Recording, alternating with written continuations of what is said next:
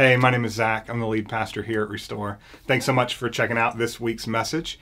Uh, I hope that it's encouraging to you and inspiring to you.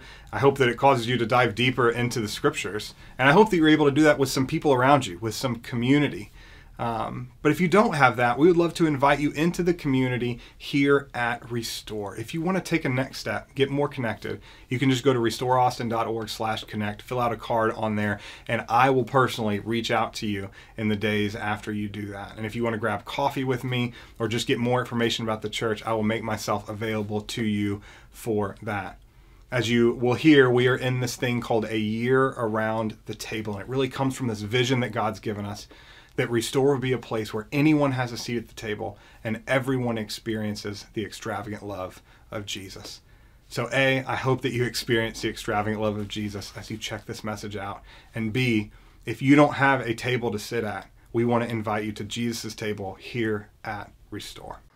When I was in middle school, our church required every sixth grader to go through something called rite of passage.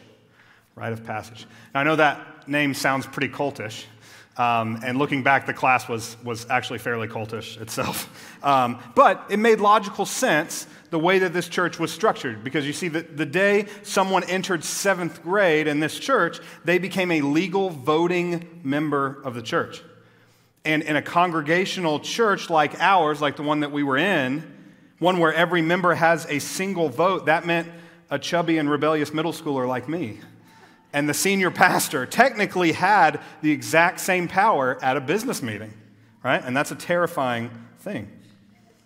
So, before any young person could become a voting member, they had to go through this rite of passage class. Now, we don't really have time to walk through the content of all of it this morning, but suffice it to say, rite of passage was half like really sweet, good, Jesus loves you and everyone else stuff, and then half kind of indoctrination about how our church was right and every other church was wrong.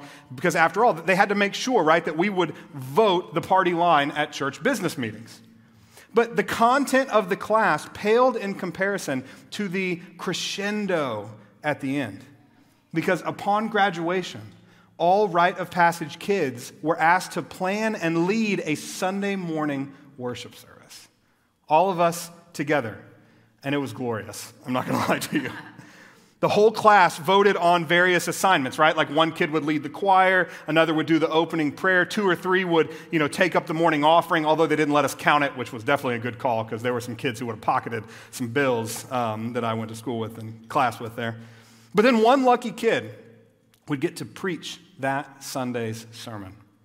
And as you can probably guess, the preacher was the most coveted role. And after a campaign loaded with mudslinging and salvation questioning, I beat out the competition. And I was chosen to preach the rite of passage Sunday. Now, the following year, I would be kicked out of the youth group at this church. That is a true story. But for the time being, I was the chosen one. Now, all I had to do was decide what I was going to preach on.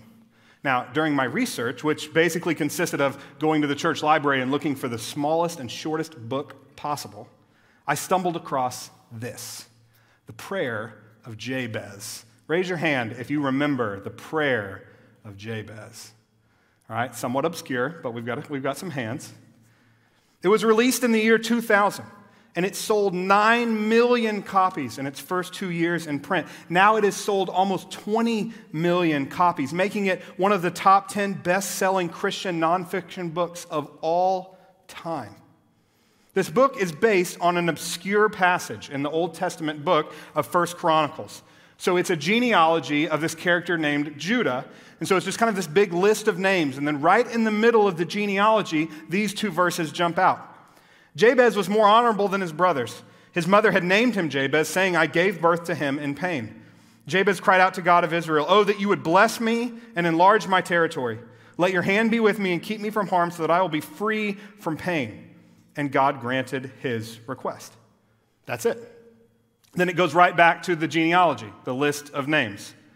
Now, you may be wondering how one of the most popular Christian books ever is based on those two verses.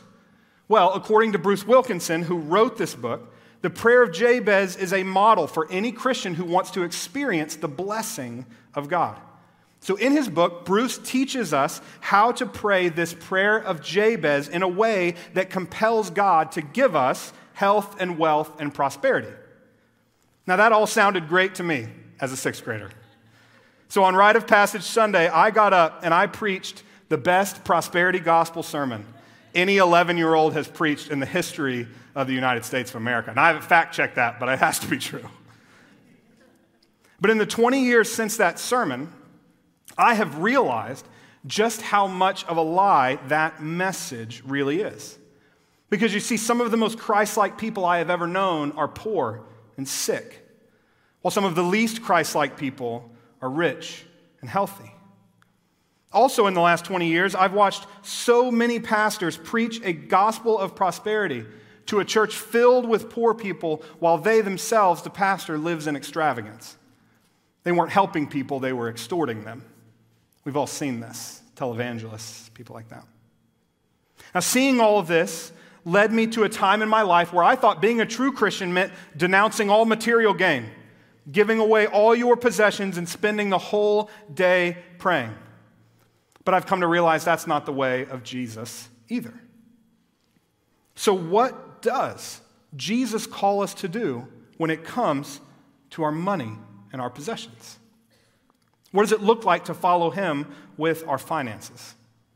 Well, the first thing we need to know is that Jesus cares a lot about this subject, like a whole lot.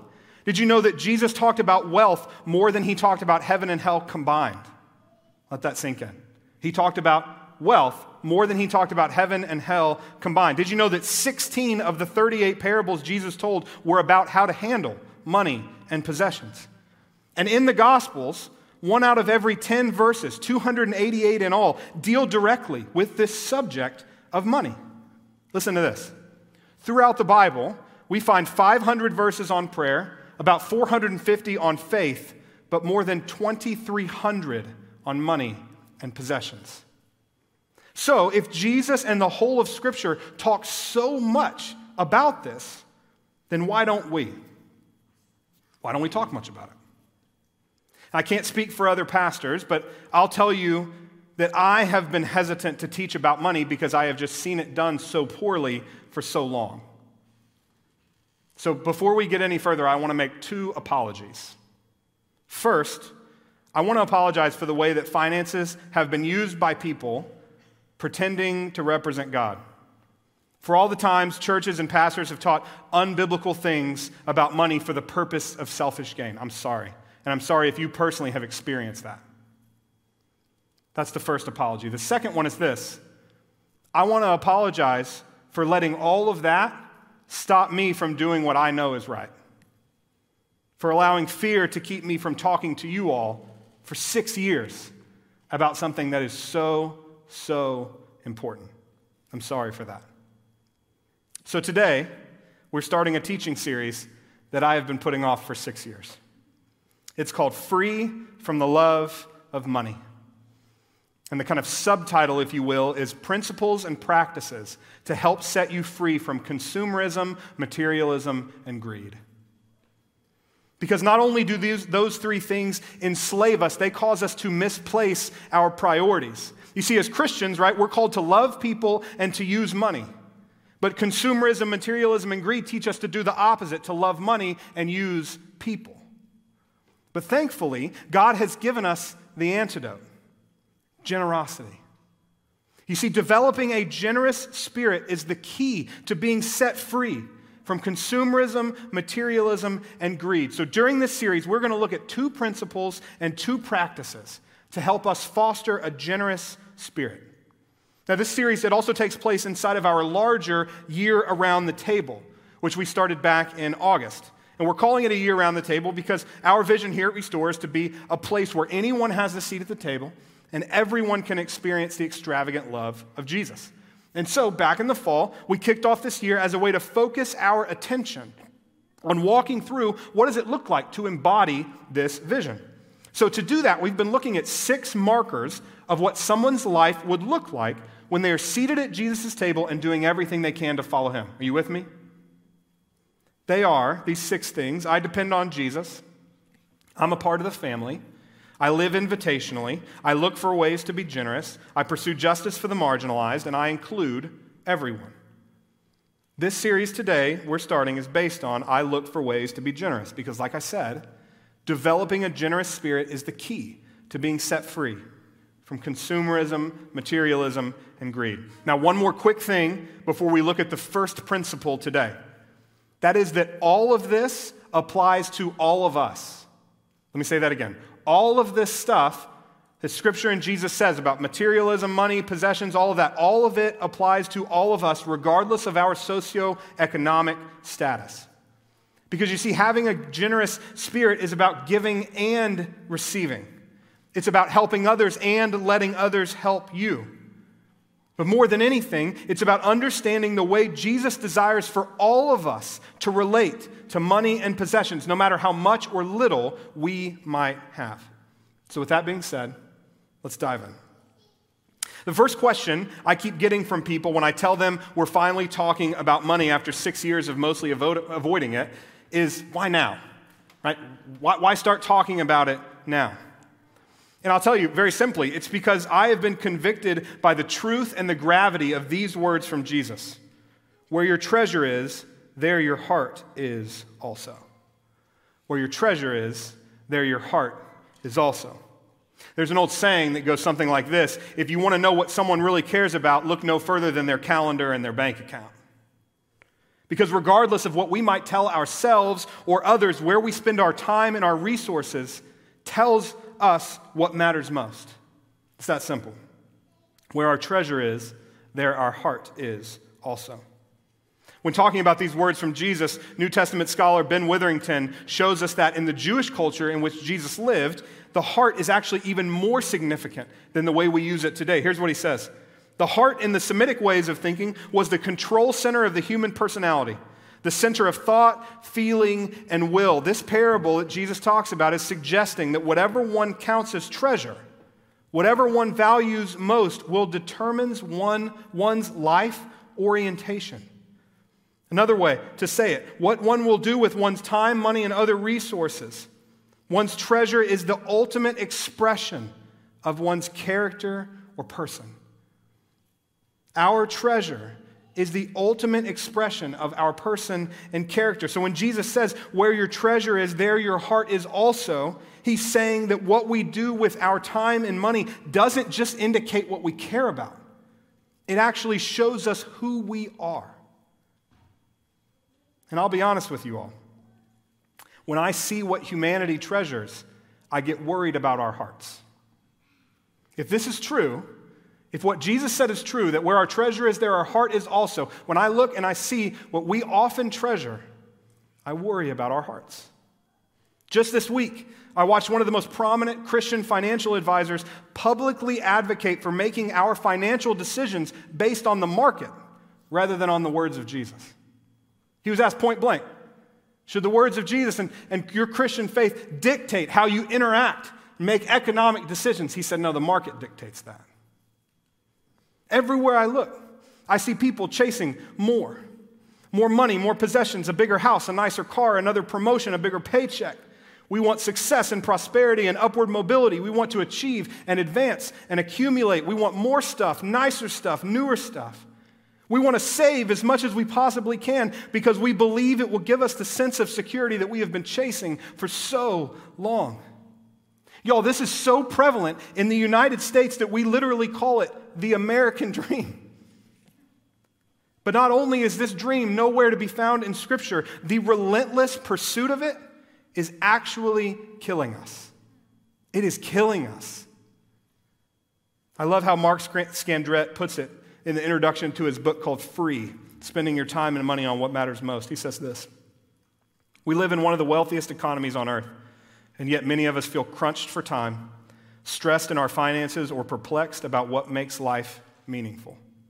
Our culture is driven by a sense of scarcity, fear, and an unquenchable quest for more. If we don't make conscious choices to resist these impulses, the force of a materialistic and consumeristic society will make most of our decisions for us. The scripts we've inherited about material prosperity are wearing us out and robbing our joy.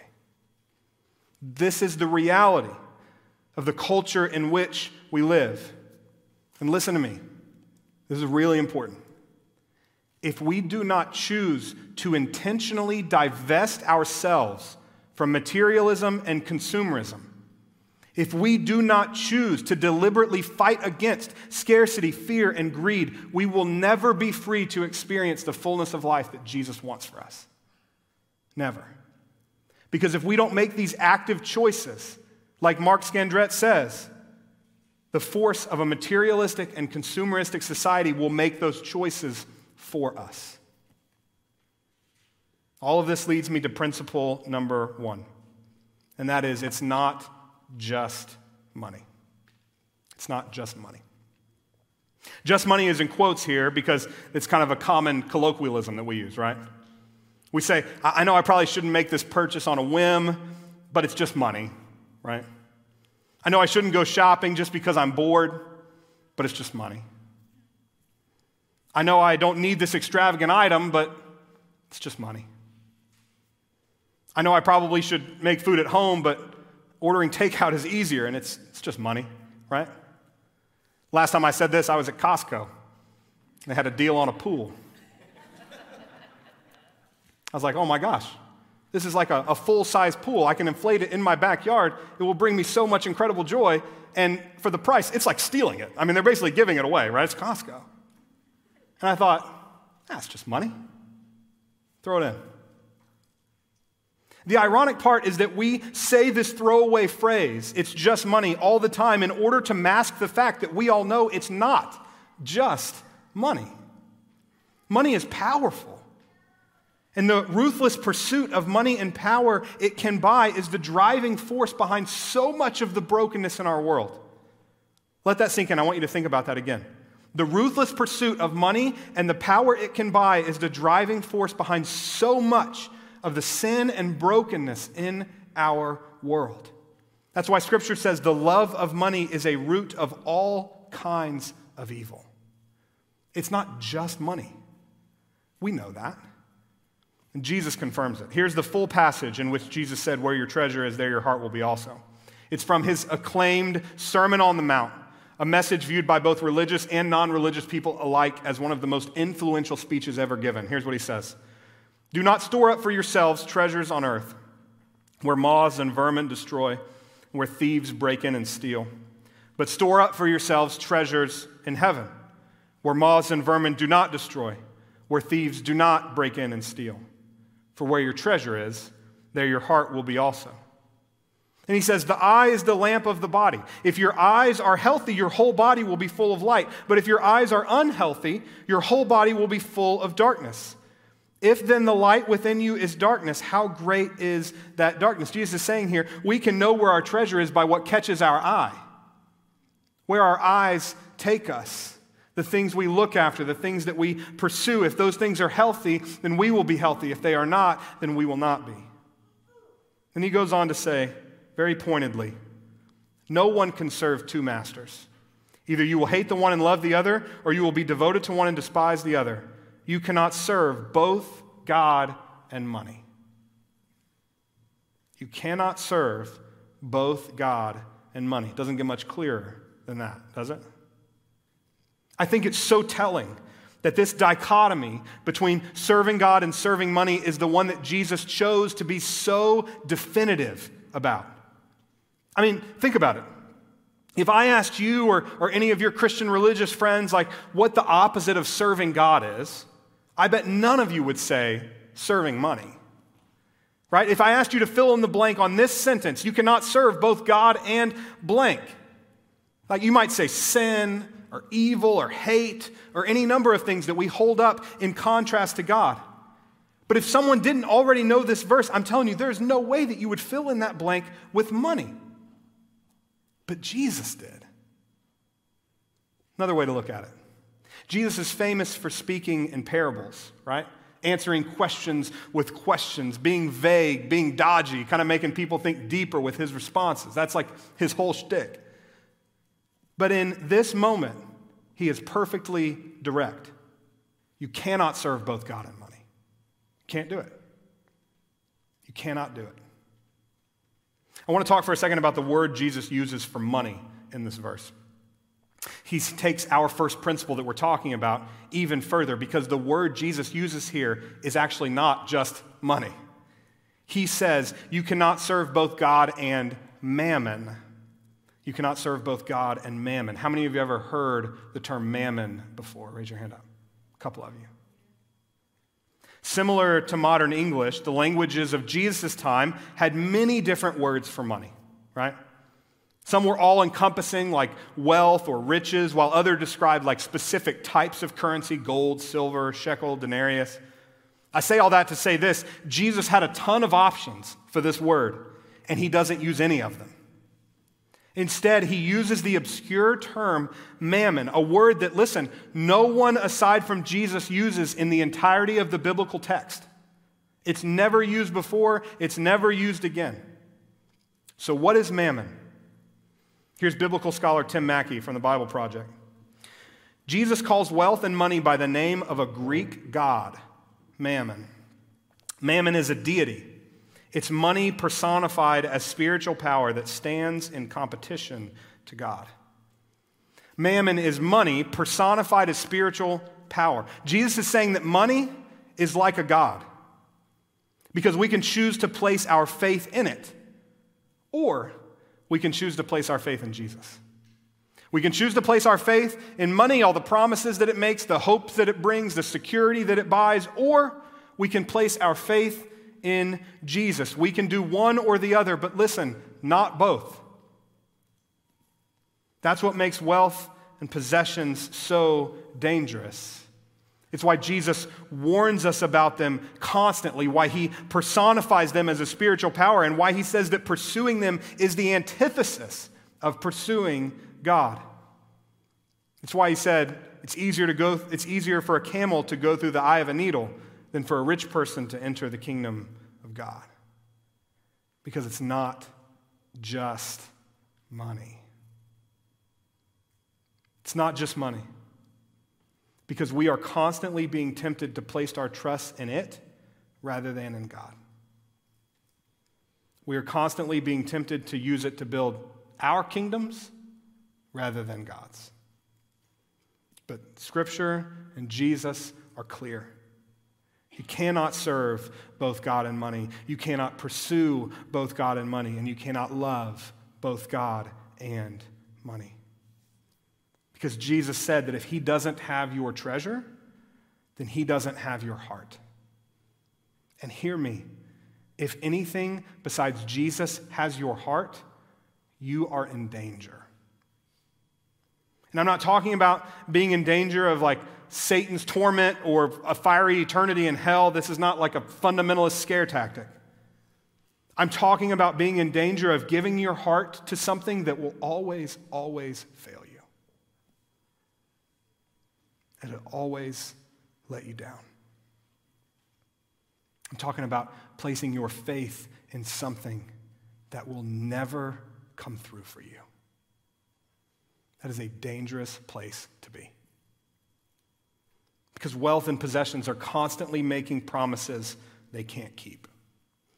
Money says that it will give us joy, it'll give us hope, it'll give us fullness of life if we'll just get a little bit more of it.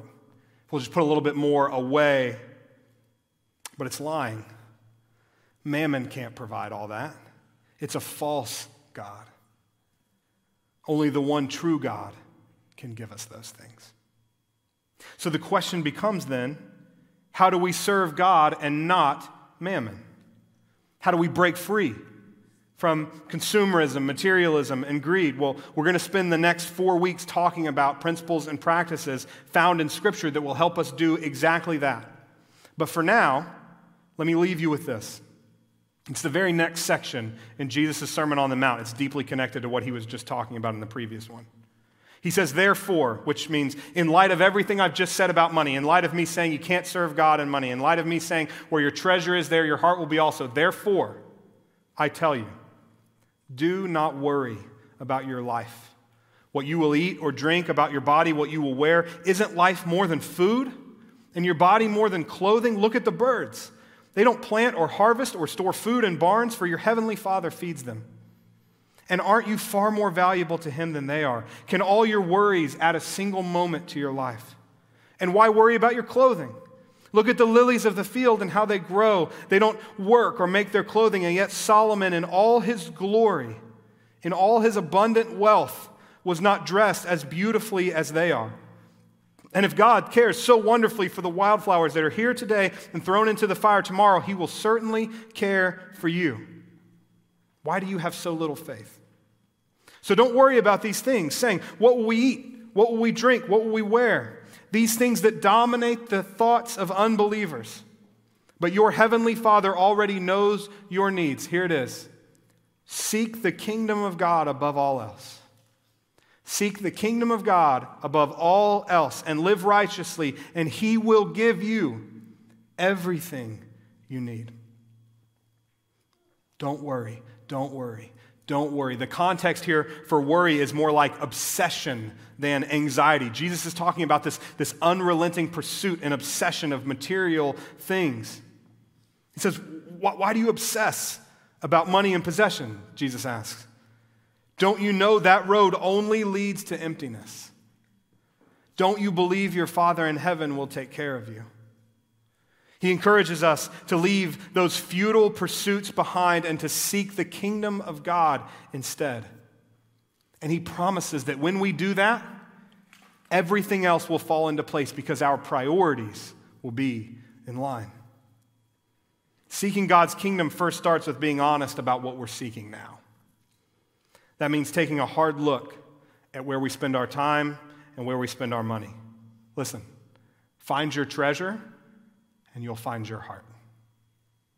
If you go looking for where you spend your time and your money, check your bank account and your calendar. If you find your treasure, you will find out where your heart is.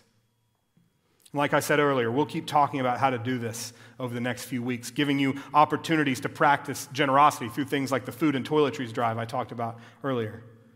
And I'm so excited to continue walking through these principles and practices with you because despite what we focused on today, the Bible doesn't just have warnings about money and wealth. It also has very wise and beautiful and practical advice on how to handle them in a way that honors God and helps our neighbor and helps us experience the fullness of life that Jesus wants for us. So I hope that you keep coming back over these next few weeks and we'll explore them together. Let's pray. I thank you so much for this morning, for this new year. God, new possibilities that come with every new year are exciting, God. I pray that as we're at a time of kind of evaluating the last year, looking forward to the next one, as we're at a time of introspection, God, so that we can be propelled forward into the future, that you would lay this truth upon our hearts that where our treasure is, there our heart will be also. That we cannot serve both you and the relentless pursuit of mammon. We can't do it. And God, and I know for all of us that we desperately want to experience the fullness of life that you have for us. That when Jesus came and they asked him, Why did you come? He said, I have come that they may have life and have it to the full, have it abundantly. We want to experience that fullness of life, God. So, over these next few weeks, God, help us to make these intentional choices to choose you, to choose generosity and to be set free from the grips of money and materialism, consumption and greed. We pray all this in Jesus' name. Amen.